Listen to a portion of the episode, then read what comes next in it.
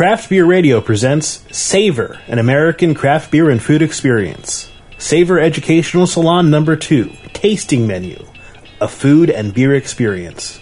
Featuring Greg Engert, beer director of Neighborhood Restaurant Group.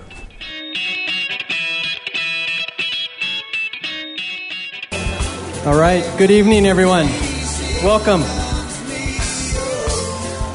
Everyone's had a chance to uh, get some great food and great beers already. So, uh, welcome to this salon. I'm Tom McCormick. I'm with the California Small Brewers Association, which is the trade association representing the small breweries, craft breweries of California.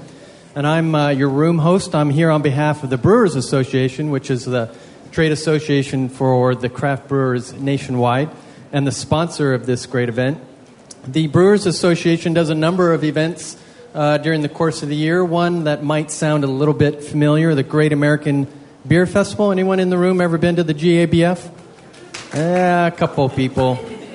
Uh, also, the World Beer Cup, which is the largest uh, um, blind beer uh, competition held every two years here in the United States. Uh, it's the largest uh, competition in the world. And uh, also, this is a great event, only in its third year, but obviously very, very successful. You are a uh, kind of a lucky few that uh, were able to get tickets. This event, the whole Savor event, not just this salon here, but the whole Savor event, sold out within 10 to 15 minutes after tickets went on sale online to the general public. So, obviously very, very well received last year and uh, great event this year. So, again, the Brewers Association represents the craft brewers downstairs, and here in this tasting we have um, beers from the craft brewers of the United States. What is a craft brewer? I get asked that question all the time. A craft brewery is a brewery that is small and independently owned, and um, when we say small, it's less than 2 million barrels in production a year. That may sound really large. Some people still ask me, is Sierra Nevada still a, a craft brewery? And yes, they are, because although they seemed pretty big, they are very, very, very small compared to the big major breweries like Budweiser, Miller, and Coors. So we have uh, just the craft breweries of the United States here tonight, downstairs, and here. And um, thank you for coming out and supporting the small brewers of, of the United States for uh, great detailed information, everything that you want to know about beer pairing, um, about the definition of a craft brewery, a listing of craft breweries in the country. There's over 1,500 of them. You can go to craftbeer.com. It's a great resource site for everything you need to know about the craft beers of the United States. Well, I'd like to introduce uh, our guest, and then I'm going to get out of the way. This is Greg uh. He's the beer director of Neighborhood Restaurant Group, which has eight restaurants uh, total, mostly in Northern Virginia area. Also, Greg has um, just started up Birch and Barley and Church Key restaurants here uh, locally in the district. If you, um, I, I, have, I know where I'm going to be uh, later tonight. I'm going to be at Church Key. Um, that's uh, kind of the unofficial meeting place of all the brewers staff after this event. So, a great, great place, and uh, Greg, Greg has a long history of um, beer and wine both. So, I'm going to turn it over to him and uh, enjoy yourselves for the next hour. Thank you.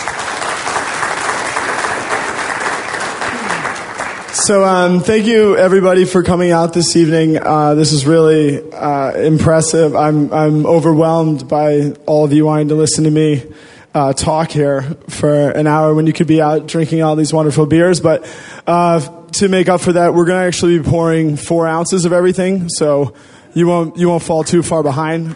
I hope. This is also a nice pacing exercise. I feel bad for the people who are doing the the, uh, the later um, show from you know the late night one. That you'll be able to do this, uh, learn some things, I hope, and then forget it all in the next couple hours. So, um, thank you very much. Um, I'm only one of. Uh, a team, uh, well, it's a huge team that runs our operation, uh, and they're doing it uh, as we speak for Birch and Barley and Church Key, but my executive chef Kyle Bailey and my pastry chef Tiffany McIsaac in true chef fashion. Sorry, in true chef fashion, are actually uh, back in the makeshift kitchen right now, preparing all of the wonderful food that's going to be coming out. Um, and so hopefully I, they'll be able to come out later and, and talk as we kind of chat um, later on. Um, so we're going to be doing four beers, American craft beers, amazing American craft beers with uh, what we like to call uh, American craft cooking. Um, and and really, this is this is the jumping off point for for pairing uh, beer and food uh, because it's so funny in in, in cooking, uh, which I know very little of, but they tell me a lot of things. Uh, and and brewing, uh, there's there are so many similarities um, that it, it it begs the comparison, uh, and then of course the the pairing of the two. Um, just to step back in time, uh, wine has always, of course, been the uh, the the table drink uh, for for cuisine and uh, everything. If you're going to eat in a fine dining restaurant, you're going to do it with with wine. This is really just a, a matter of circumstance and historical, uh, many historical circumstances and accidents. Um, it just so happened that some of the uh, nations, uh, specifically France, that developed, uh, of course, great wines uh, based on their literally their their latitudes, uh, their climates. Uh, they were able to grow grapes, uh, whereas other climates uh, to the to the north of France, uh, uh, of course, could not grow grapes as well. So they had to turn to this lowly beverage, beer. Um, and and I think it's very interesting when you think about wine is that grapes are, of course, perishable. So automatically they have this kind of hard to get aspect to them and then to the wines that they produce. Grain, on the other hand, grows in far more regions of the world than grapes ever have or will. And also grains can be stored. That's why we have to malt grains in order to make beer, whereas grapes or even apples or pears for cider and perry are immediately uh, offering us sugars for fermentation. But due to that fact, they're very perishable. So you can't make wine everywhere. You can make beer everywhere. You can't make wine year round. You can make beer year round. You can make it 24 hours a day. So uh, immediately, even back before refrigeration and stainless steel and industrialization, there was an opportunity for this, you know, this scarcity effect to occur. So, of course, the, the empowered always want the scarce and the empowered, therefore, were eating the finest foods uh, and drinking the finest beverages, and that was largely based on scarcity rather than flavor. So you had uh, the the upper echelons of French society, and then later English society, always uh, chasing after uh, the finest wines. And this goes all the way back, of course, to the Romans and then before them the Greeks, who also just happened to be located in the wine latitudes.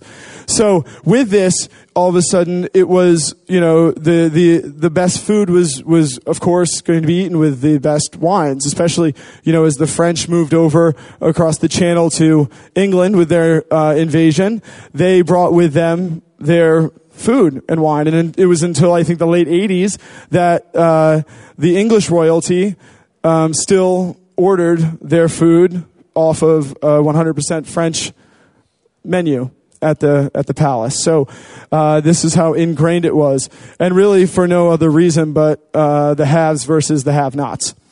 Um, this this is in, in some ways why why beer is so incredible uh, in that it's it's lasted this long, and that even though commodification and uh, the kind of dumbing down of real authentic craft beer swept the globe, it stuck around waiting for its moment.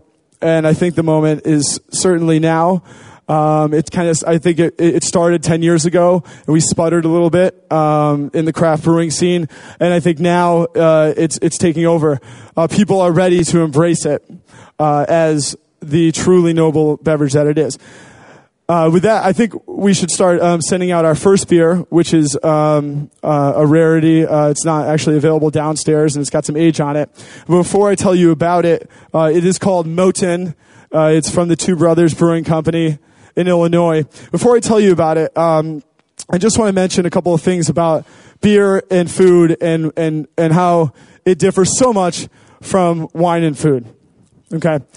Um, the first thing is that I look at brewers as chefs, and I think of my chef Kyle Bailey and my pastry chef Tiffany McIsaac as as as brewers. And in fact, they do dabble with home brewing. But uh, the bottom line is that when you make beer, you are literally cooking. Uh, you are boiling. You are seasoning. You are looking for disparate elements that can stand in balance to one another in the exact same way that chefs um, create dishes. Each of the dishes that are going to come out this evening, you're going to see this balance of richness uh, against acidity, of sweetness against salt. You see this. This is the exact same endeavor that the brewer is always interested in uh, when composing uh, their beers.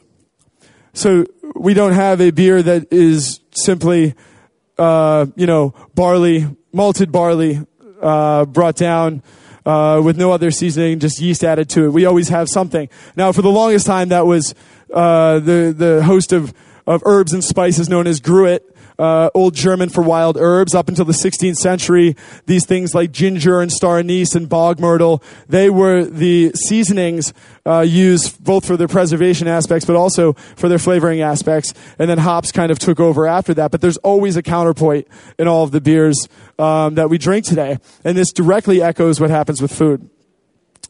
Uh, the first beer uh, that we that we're, we're tasting is called Moaten.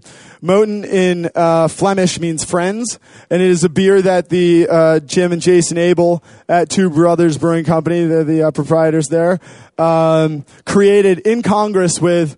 Uh, Earth, uh, with the Urthel Brewery from Leerth, Belgium. Now they actually brew in the Netherlands. Um, and Hildegard van Ostaden came and brewed this beer with them in Illinois. And what's great about this beer is that the style is what's so wonderful about uh, about the history of beer in general. This is what, what, we're doing right now is is is is exactly what we do at Birch and Barley on a nightly basis. We are, to my knowledge, one of the only um, restaurants and serious restaurants in the country offering. Uh, five to six course tasting menus nightly that are constantly changing with beer rather than wine. And we offer wine as well, of course, because I, I, I, love wine. Uh, it has alcohol in it. But, uh, but we, we, we, we really are beer forward there. And so that's what, that's what we're doing here. What's so much fun about is, is, is telling people about where these beers come from. This is the beer that was brewed in Illinois, uh, you know, a few years ago but it has its roots in in in in hundred year old traditions of Flemish brewing um, primarily in West Flanders, because this is actually what you would describe as a, a, a, Flanders red ale, Flemish red ale. And so this comes from a, a wonderful time, obviously before refrigeration and pasteurization, before stainless steel and industrialization, where brewers would produce beer only in the cooler months. Uh, they had to hold off in the summer due to the temperatures uh, causing so much uh, kind of bacterial infection uh, on the beers when brewing and they would brew these beers. This is before they knew how to how to create um, pale malts. That didn't, I mean, it first started happening, I guess, in the 17th century, but really took hold, of course, in the 19th century. So all beers would have been dark. All beers would have been dark. They would not have been very high in alcohol. They didn't have uh, fermentation uh, they, they, didn't have the, the fermentation know-how. They really, frankly, didn't even know what yeast was until the 17th century. So they would, they would just, they, they use empirical evidence to brew beer. And what they would do is they would brew these beers and they would, they would package them in, in wooden casks. They would ship them in wooden casks and then the publican would pour them in wooden casks.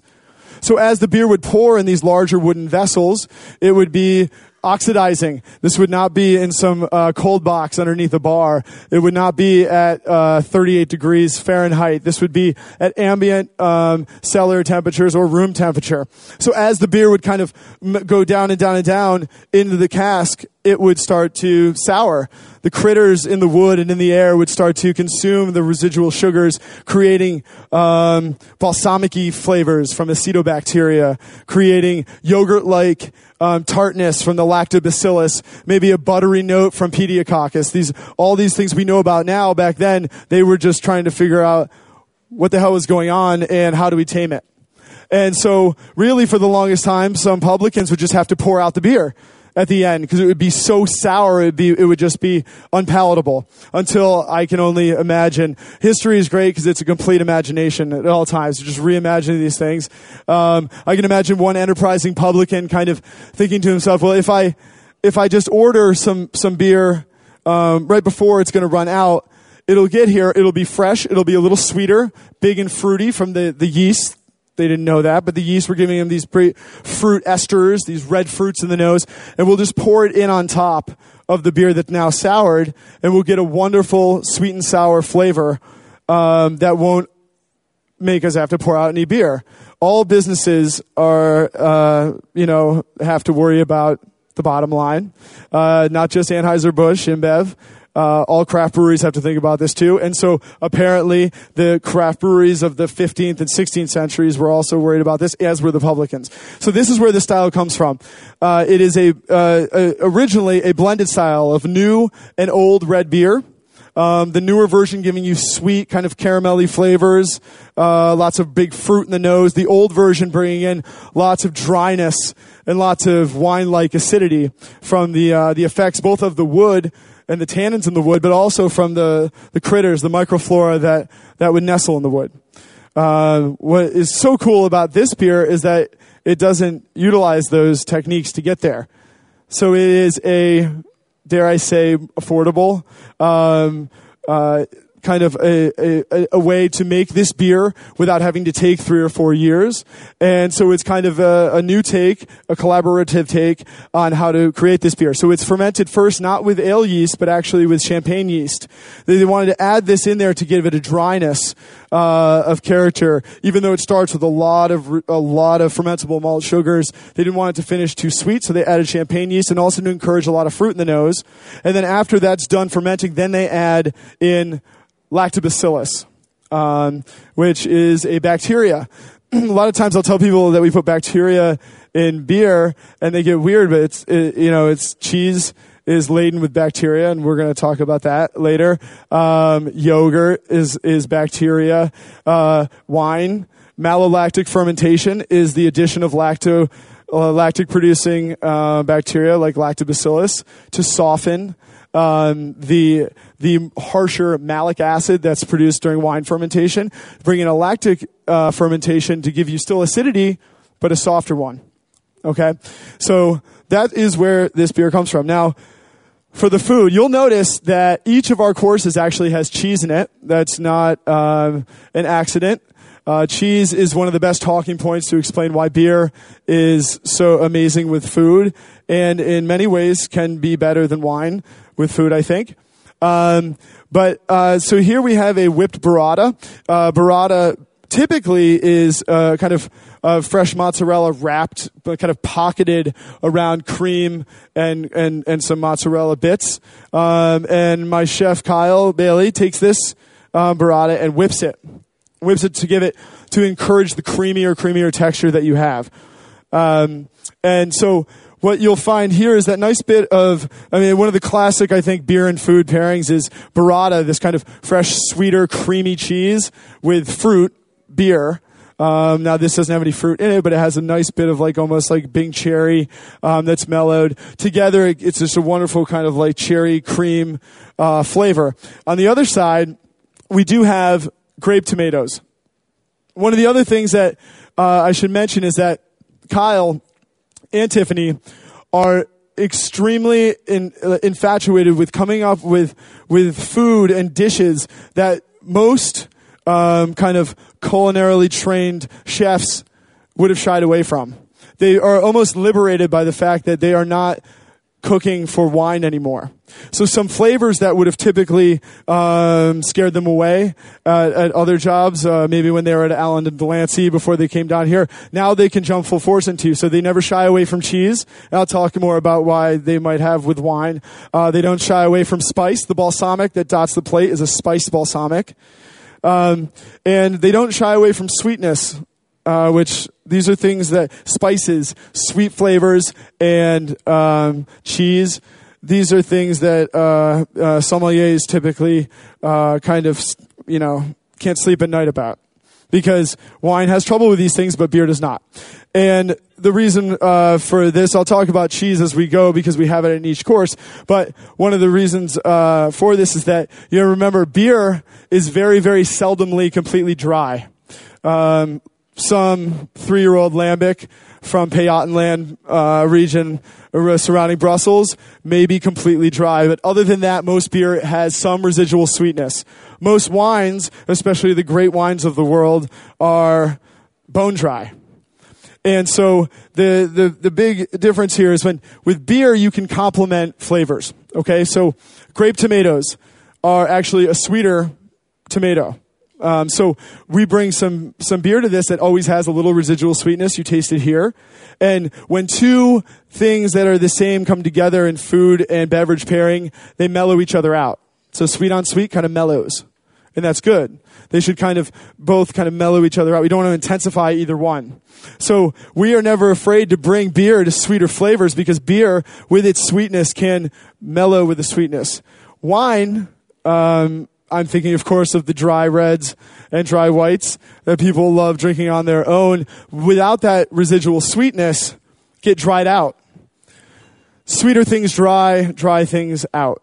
And it makes it just, it, it, the tannins come out and it gets drier and drier. Beer hardly ever has that issue because of that residual sweetness. Now, one thing that wine is amazing at, I will say, is dealing with acidity. Because acid and sweetness are contrasts that blow each other up. So if you bring uh, a dry acidic wine to sweet food, it's going to make that wine sour. Okay? These are the way these contrasts don't work. By the same token, if you bring most beer with its sweetness to acid, i.e. in the tomato, you're going to blow up that sweetness. It works both ways.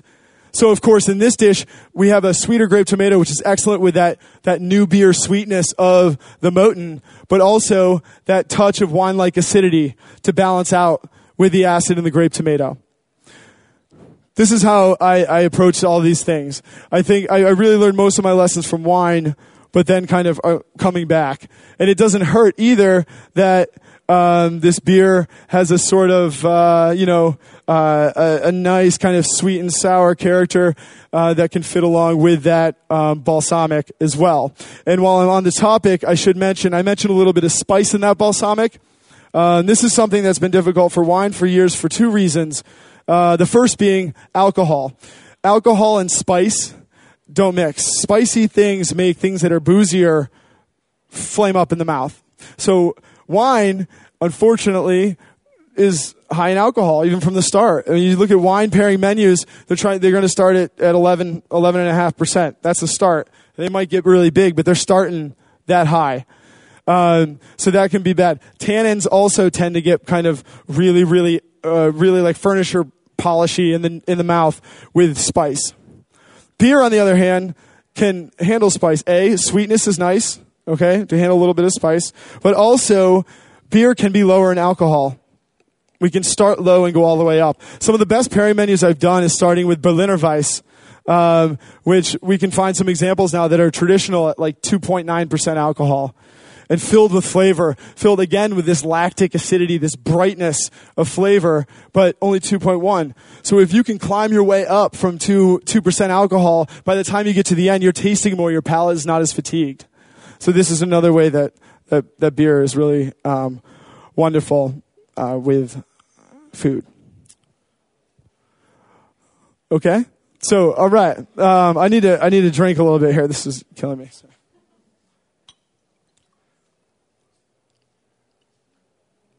And we will do questions later. I know I just tend to kind of skip around. Something I learned from Michael reading Michael Jackson is that it's okay to not have any um, point to get to.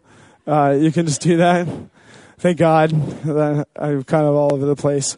Um, yeah.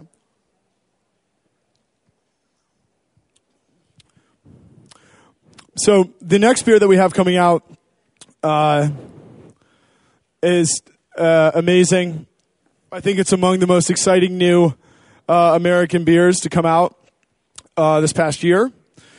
And it is also exciting, I think, for those of you who are not from this area because uh, this beer has only been distributed in New York, Philly, and Washington, D.C., and it is not at um, Savor this year. In fact, the brewery, uh, so to speak, Stillwater Artisanal Ales, is not represented downstairs. It's the only of the three beers we're doing that is not represented. However, the brewery where this beer was actually produced, Dog Brewing Company in Maryland, is downstairs. So I kind of snuck it in under that uh, auspice. But Uh, the name of the brewery again. This is uh, Stillwater Artisanal Ales. The brewer, who is a gypsy brewer, his name is Brian Strumke, and he is a good friend of mine, and I, I absolutely love the beers that he makes. He was a uh, literally an international, an internationally renowned DJ um, that traveled around. Realized that uh, that probably wasn't going to last for as long as he would have liked. Um, so in 2004, he came back to Baltimore and just kept after his other passion, which was brewing and home brewing. Um, and I know a lot of people, you know, they, they homebrew and stuff, and I think a lot of homebrewers make absolutely amazing things, but as with all success, he kind of just, you know, was in the right place at the right time a lot and happened to be very talented. So he started winning homebrewing competitions. He actually won both. He won one of the uh, Sam Adams long shot competitions and one of their holiday competitions. Um, but as any homebrewer knows, that is uh, not enough to get yourself a brewery. Um, so he just kept plugging away and drinking good beer and talking about good beer. He met uh, a man named Brian Ewing, who is out of New York City. He brings some of the most cutting edge Belgian imports in under the label of 12% imports. And Chuck Cook, who's uh, a prominent uh, beer writer, specifically on Belgian beer, kind of uh, and, he, and he's in Baltimore now. He linked Brian, the two Brians together. And Brian Ewing tasted Brian Strumke's beers and said, This is amazing. You love Belgian beer. I want to get you over to Belgium to brew at my brewers' breweries, and then we'll import them. And so Brian was like, That sounds, that sounds awesome. I can't wait to do it. Um, I should mention this all started in October of 2009. So it's like, boom, boom, boom, which is awesome. And, it, and it's cool for me too. That's when we opened uh, Birch and Barley and Church Key. So like at the same time, this is all going down, and and Brian um, was had plans to go there, but it was going to take some time. In the meantime, Dog Brewing Company said, "Hey, if you want to get started now, you can come out here and do it." So Brian, really, after Mikkel. Uh, of Mikkeller is the the the only well, the second gypsy brewer to be around he doesn't contract brew. He goes to the breweries and he actually brews the beers in hand bottles. This beer at Dog Brewing Company. Uh, he is uh, all around doing it hands on in very small batches. Uh, there's actually a new gypsy brewer out of Italy called Revelation Cat, which we just got a bunch of beers in from. They brew it De Proef, which is awesome. Thanks. Um, and so uh, Brian's first beer is called Stateside Saison, uh, style uh, that uses a, a, proprietary blend of yeast. So you get that kind of grassy. It's based. First of all, saisons uh, aren't really a style; they are a method. Uh, and there's lots of different examples of lots of different kinds. You have tart saisons, you have spice saisons, you have grassy or dry saisons. This is kind of going off of that tradition that most people think of as Dupont Saison's tradition. Interestingly, though, until uh, the 1960s, Dupont actually spiced their Saison. Um, so a lot has changed since then. But this is off of that pale gold Saison tradition with a dryness in the finish from some additional hopping and a nice kind of floral grassy aroma from the yeast. Um, and with a twist. Stateside, he uses American hops, which you'd expect. He uses Centennial, mostly in the aroma part. So you get a nice bit of dry bitterness here, but nothing too overwhelming. Uh, a beautiful kind of floral bouquet from that Centennial hop. The yeast comes along for that as well. But what I really love is he also uses Nelson Sauvin hops. Uh, these are a relatively new New Zealand um, cultivar grown side by side with Sauvignon Blanc grapes in New Zealand. Uh, you know, which is always the case. You know, some of the best hops, obviously, in the U.S. come out of Willamette uh, and Yakima. So the cool thing, though, is that the terroir of New Zealand, the climate, the soil, they all contribute uh, similar flavors to both the Nelson Sauvin hop and to Sauvignon Blanc grapes. So you get a sort of gooseberry aroma from the hop. You get a sort of herbaceousness in the aroma from the hop.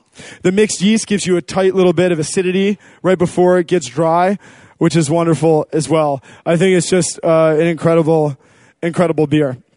We are doing this tonight with uh, Carpaccio, but it's not just any kind of Carpaccio. This is Eye of Round Carpaccio. Most people I think when tasting this would not believe that this is eye of round. Eye of round is it's a lean meat. It's typically overcooked and really rough. What Kyle does with it is sears it. He he actually takes the full eye of round, sears it um, intensely on really really really high heat.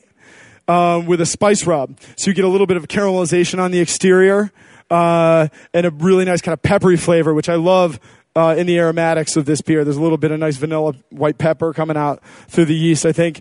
Um, and keeps it totally rare on the inside and then slices it thin. This isn't carpaccio that's pounded down. This is sliced thin. It's really great. Now he's got this on here. So, like I was saying, chefs always have something for all over the place. So we have this, we have this beautiful um, eye of round carpaccio um, that's kind of salty. And then we have a nice dry herbal um, bitterness of arugula as well. The uh, so they got that bitterness component there. We have a little bit of acid coming in with a beef beef broth vinaigrette. Okay? So all these flavors are organized by our chef. Everything is in balance. Same thing's going on with the beer. That little bit of acidity you have in the beer is excellent to kind of play down the, the, the salty flavor of the Carpaccio. And that's one thing that I've learned from wine is that acid is great with savory foods. Um, that's why I mean it makes sense why the savory foods of France are so wonderful with with French wine with its wonderful earthy acidity. It really mellows out both the acid of the wine, but also the saltiness of the food uh, for a mellowing effect. I get that here with that touch of acidity in the finish of the beer and the Carpaccio. But again, one one of the things that um, that wine has had trouble with is uh, greener vegetables, things that have an earthy, herbal, almost bitter flavor. Um, the, the king of all, of course, is asparagus. Uh, with methyl mercaptan is the is the the compound in asparagus that makes most most wines taste vegetal and like too herbal. Um, that's okay with beer, as we know hops have an herbal component to them. So if you get a beer not with too much hops, hop, bitterness is tough to deal with. Bitterness can overwhelm uh, a lot of things. But if you have this with its nice just touch of earthy dryness uh, is wonderful with that with that arugula uh, bitterness as well. We can actually again, this is complementary. You know, sweet on sweet, but bitter on bitter. They both kind of mellow out. Um, it's absolutely awesome. And then I said, you're going to see cheese everywhere. We have a little bit of a uh, Gruyere croutons. Uh, crouton bread. Let's not forget that uh, beer is liquid bread. So anything bready, you think sandwiches, you think beer. You have this wonderful, literally bread and then the liquid bread. You have grain um, on grain, which is wonderful. And Gruyere uh, is a little bit richer than the burrata we have. Obviously, the first time is known to have just a touch of uh, of nuttiness to it, a little bit more richness, and, and actually going as it ages, a little bit of that kind of earthiness, almost getting mushroomy, but not quite. This is excellent with the beginning malt sweetness of of the beer as well.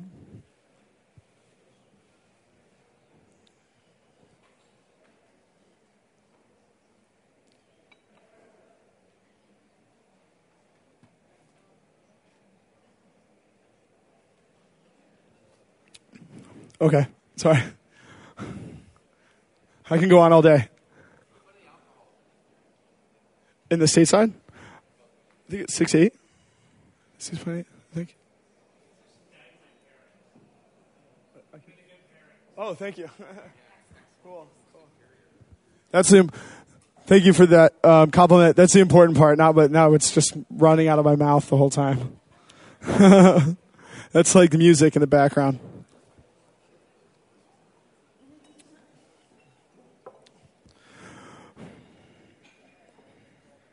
Okay, now I guess I'll just get started on my cheese um, rant.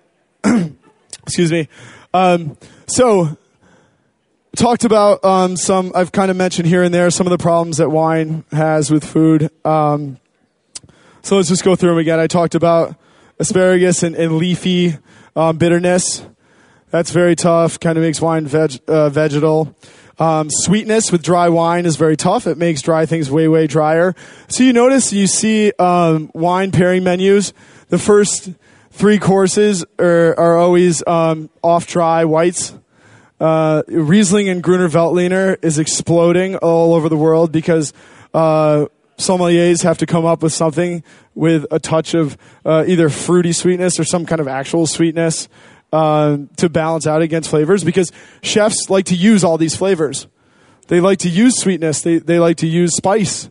Um, I talked earlier about the wine latitudes uh, France down to Italy, Greece, uh, Austria. You know, there's some portions of Germany, but that's just uh, a, small portion of the world. Obviously, in, in other regions as well. Um, but those foods are limited. The Asian cuisine, Indian cuisine, American barbecue, these are uh, cuisines that are much more expansive and expressive in many ways. Uh, they incorporate sweetness, they incorporate spice. Uh, they are not trying to just play up the regional um, wines. Uh, they are food made for beer. And so uh, these are th- this is this is kind of the revolution. I mean, honestly, I wouldn't be talking about this stuff. I don't think uh, anybody would really be thinking about beer and food had not uh, cuisines of the world become huge uh, in the past twenty years. It's no longer DC alone is no longer the place of steakhouses and French restaurants where the diplomats go. Now people are going to well, uh, obviously birch and barley uh, from time to time. In fact, actually, this is a funny story. We were we were so excited to be here, and then last minute, I'm not making this up. The uh, the Danish um, crown prince and princess are at a restaurant actually right now having dinner. Uh, they're in town for the 50th anniversary of the Danish embassy, which is a really interesting story too. And I'll tell you, I can tell you about it afterwards, uh, how it happened with World War II and stuff. But so, anyways, before I think they would have come in and gone, you know straight to Ruth's Chris or something like that. Uh, you know, with their you know big Tannic Cabernet cut into the richness of the, the steak and all that. But now people are coming to new restaurants. They're going to Rasika, uh, which is a wonderful Indian restaurant in town. They're having food that can play up well with beer. Um, so, any, anyways, um, two things on this course. So this is this is the cheese course, Cowgirl Creamery, uh, which is uh, amazing. American craft cheeseries are exactly like American craft breweries. Uh, they, they, they do their best to, to work local, uh, often organic. It's all handcrafted. And these uh, ladies started in 1997 in Point Reyes, California, north of San Francisco. Uh, they have, I think they're downstairs too, but they, they, they gave us some Mount Tam, which is their flagship cheese. And Tiffany um, MacIsaac, our pastry chef, she obviously does our wonderful desserts, but also handles our cheese program at um, Church Birch and Barley.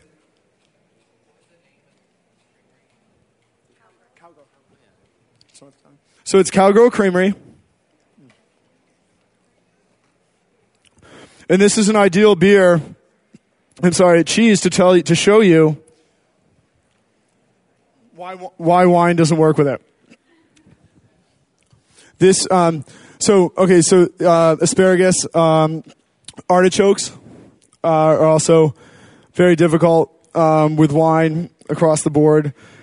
Uh, they, they have a cynarin is a compound in artichokes that opens up the taste buds, makes everything taste sweet. Um, it can do this to beer too, but that's not necessarily a bad thing because, like I said, there's always residual sweetness in beer. Um, eggs, chocolate, and cheese, they typically get grouped together. They get grouped together because they are sticky, high fat, uh, heavily protein laden um, foods that literally stick to the roof of your mouth. So, beer, 99.9% of the time has residual sweetness, but also has carbonation. This is one of, one of, if not the most important thing about beer. Um, and I'd like to thank the staff in back. This beer is at the exact, is at the perfect temperature right now. Um, and I think all of the beers have been. I think uh, they're they're pulling them early, so they're really bringing it down to temperature for us. So it's not just coldness in beer that we need to to to wash away food or anything like that, but it's the really it's the carbonation we're looking for. So carbonation, uh, as Garrett Oliver always says and has told me, it's scrubbing bubbles. It literally peels the food off of the palate and insists on being tasted in Congress with the food.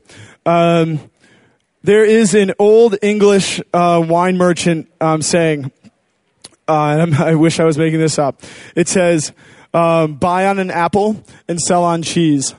And this means that if you're a wine merchant looking for fantastic wines to taste, to purchase yourself, you are going to buy them while sipping and eating apples in between. This is because the acidity and crispness of the apple is going to literally cleanse the palate, much like beer can do at all times. But if you want to sell bad wine to an unassuming consumer, you're going to sell on cheese. And that's because cheese is sticky. You take a bite of this, it literally sticks to your palate.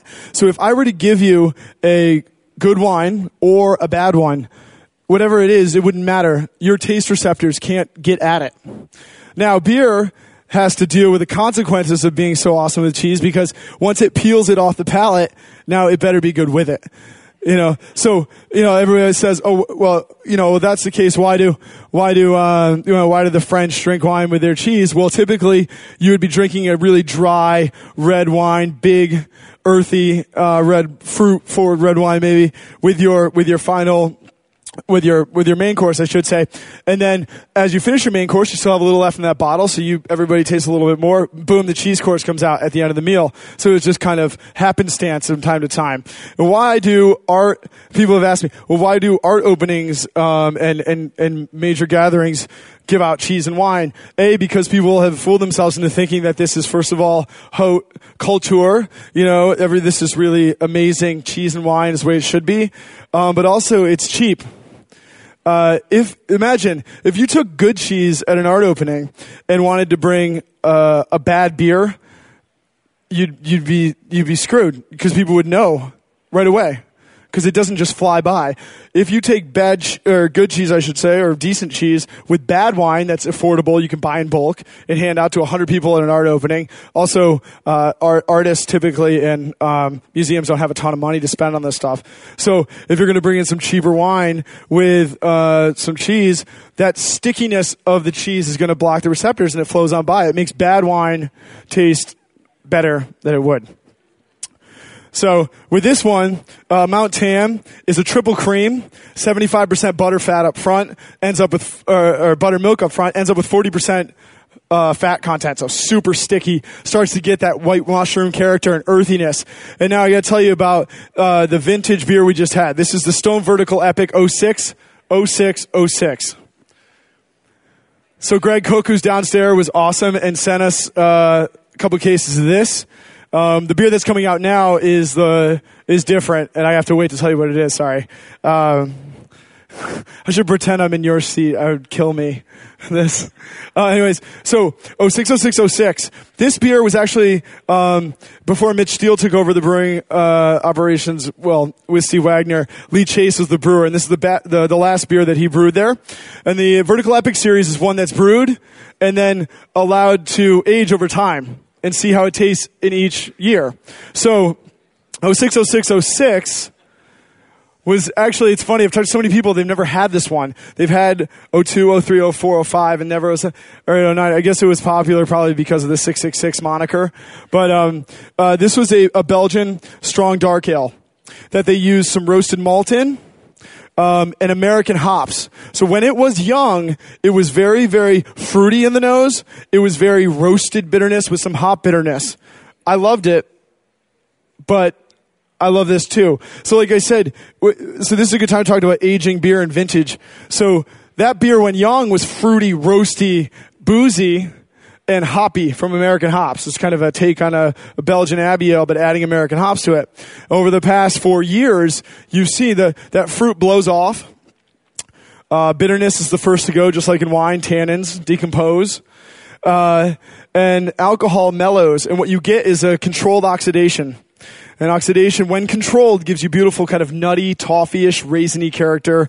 And that's why Tiffany, very um, smartly as usual, brought out some honeyed walnuts with the cheese.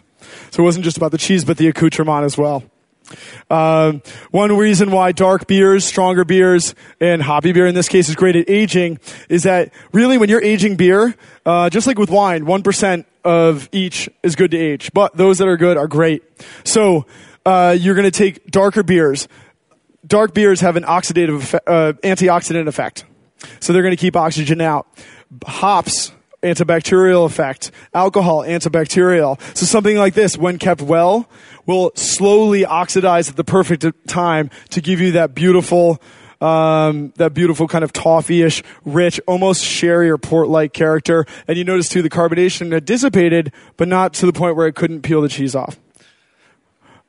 Okay, I have to. Uh, this is. I'm not done yet. No, no, no. But I have to rush now. Uh, this last beer you're tasting um, is is awesome. Tomme Arthur. Uh, he mailed me some samples because I knew I wanted to use one of his beers, right? And we tasted them all, and I think I got confused with some other samples I had, and so I was like, dude, we have to have Judgment Day. Send it out. And he's like, actually, that wasn't one of the samples I sent because we're just bottling it next week. So it's going to be too young. And I was like, oh, no. Because we'd already planned to do it with our strawberry almond shortcake um, dessert. And, uh, and so then he said, uh, screw it, man. I'll just send you a sixtel. So he just, he FedExed me a sixtel of Judgment Day. So that's what this is right here. Um, and you'll see, I mean, it's a stronger beer than the Stone Vertical Epic, but it's uh, younger. So it's it's got way more fruit in the nose. It's great to do these side by side because you can see what can happen to a beer like this over time and how delicious it is. Um, but the, the, the, the judgment day is way more, um, kind of, there's a touch of fruit in the nose, but I think you, you get it more in the flavor, in the taste, uh, the taste portion of flavor. It's kind of like, uh, uh, biting into like a strawberry covered in, in chocolate or, or like raisinets too. I get raisinets in there as well. Um, it's really, uh, it's really cool, uh, like that. So, um, you're gonna see here with our dessert, this is probably the best cake of all time. Um, it's an almond shortcake. So almond paste uh, and cream. It's basically uh, like you know uh, marzipan. Uh, then you have strawberry as well, and a, a, nice bit of mascarpone. Of course, again cheese. Mascarpone is sweet uh, and fresh picking up on the sweetness. Another reason why beer is great with cheese is cheese t- typically has fatty content and sweetness along with maybe a dryness like cheddar sharp, but it starts sweet. So beer with its balance, having some sweetness can always go along with it. I find that like cheeses tend to dry wine out again because wine doesn't have a lot of sweetness to go with it. That's why people bring out the port um, with with the cheese and things like that. Uh, you get you see because this one has more fruit in the nose and in the and in the taste. That's why we do it with the dessert because it can pick up on that strawberry a little bit more. Uh, and still, it has a nice malty richness underneath for that for that almond uh, marzipan uh, richness. And again, carbonation to dig into the richness of the almond cake as well. It's, uh, it's a really good uh, pairing, I think.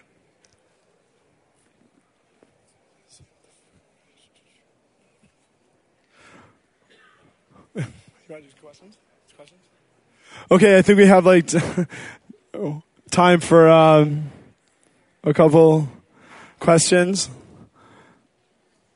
Let's say if anybody has them.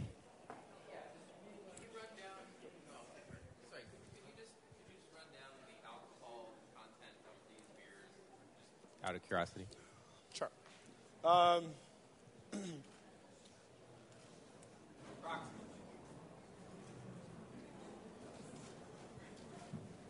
I know uh, the Moaten I think is about five, five, five and a half. The stateside six point eight. Um, Stone Vertical is eight point six six, and Judgment Day is ten point five. Perfect circle. Allison. Is Stillwater sold around here? Stillwater is sold in DC. Um, stateside saison in limited amounts. Uh, when it comes out, it comes out very small amounts here and there, and then it gets gobbled up. However, he's starting to ramp up production. His next beer is called Cellar Door, and it's just um, I just got some of it. Uh, very small production there. Uh, and then also he just made a beer in Belgium called Love and Regret, which is coming. Brian is a, a, like a botanical specialist, so he loves using all sorts of crazy herbs and spices in his beer. Again, back to the Gruit tradition when people used to to use herbs and spices. So he's been known to use Schisandra berries from China um, calendula flowers, which is the poor man's saffron from the Middle East. Is it, is it sold under the label of Stillwater, or you said it was brewed by dogs? it's just like no, no. It's it looks. It says stateside saison Stillwater artisanal ales. Whole Foods. Whole Foods. Whole Foods has it, and we're actually doing a dinner with Brian um, uh, June 28th at Birch and Barley.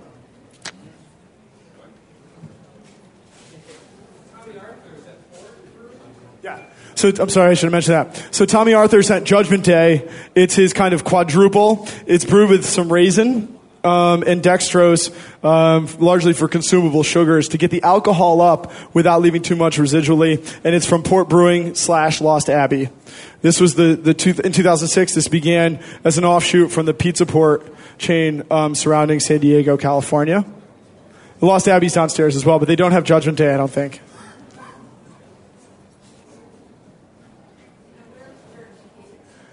I thought you'd never ask. Church Key is located in Logan Circle. Um, uh, it's uh, at the cross streets of 14th and Rhode Island uh, in the north in northwest Logan Circle. And Church Key sits uh, atop Birch and Barley. Same beers in both, all around. Same wines, same spirits. Um, and Kyle and Tiffany uh, execute our fine dining menu downstairs, as well as our hip uh, bar menu upstairs.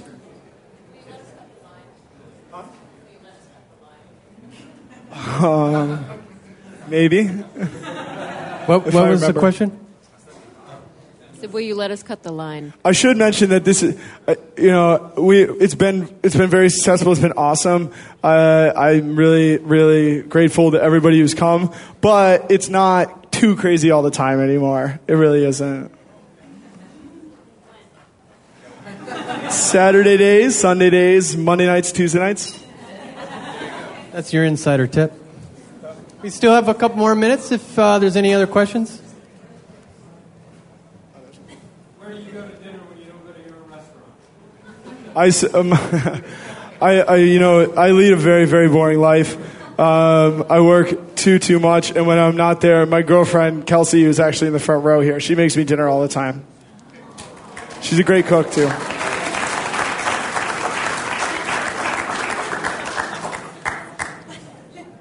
But she only makes beer-friendly food, of course. All right, that's not true. One other thing I was to say, no, and it's good. She's Italian. She makes great Italian food. Uh, to be honest with you, it's impossible to pair beer with acid.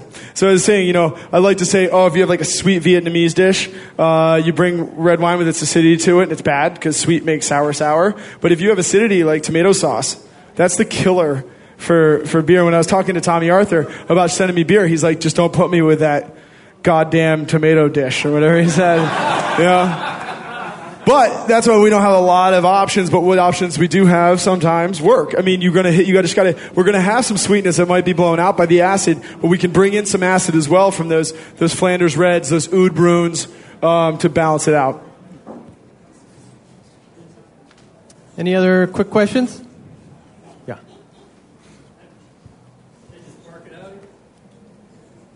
Go ahead.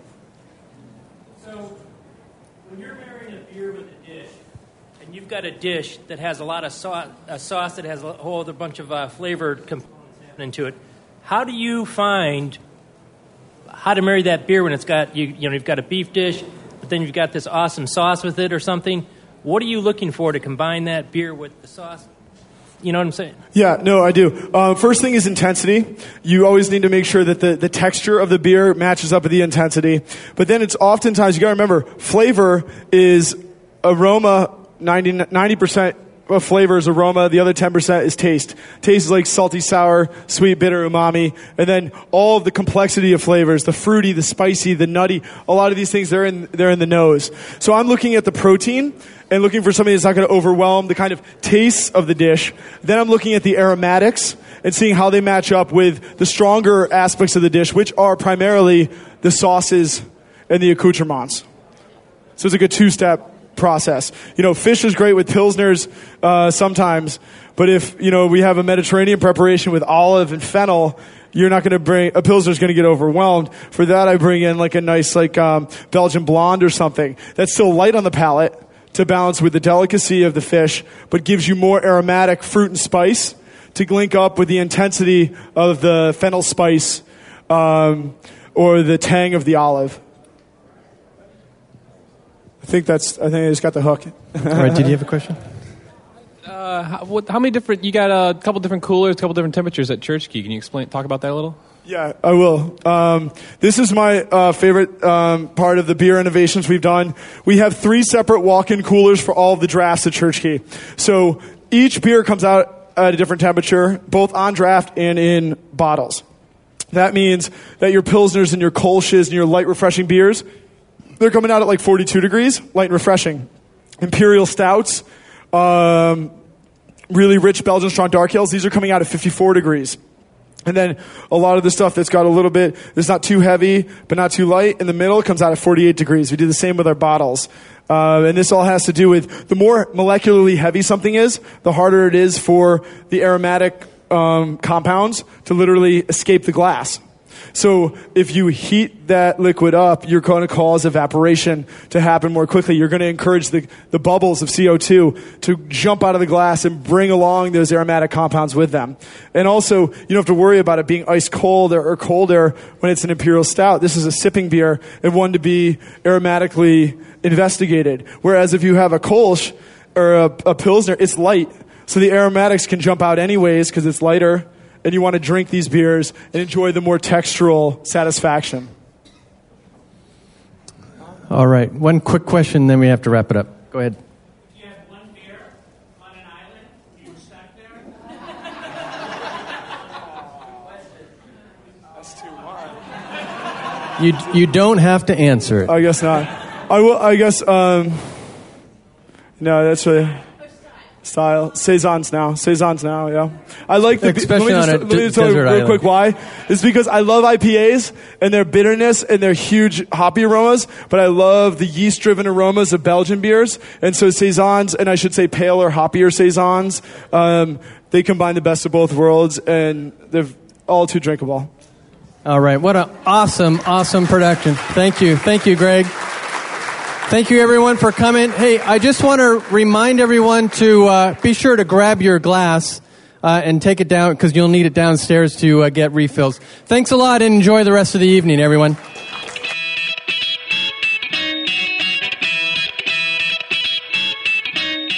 Thank you for listening to Craft Beer Radio's 2010 coverage of Savor, an American craft beer and food experience. To learn more about Savor, please go to savorcraftbeer.com. To listen to more salons, interviews, and other content from Craft Beer Radio, please go to craftbeerradio.com. You can contact us on Twitter at, at craftbeerradio or via email at beer at craftbeerradio.com.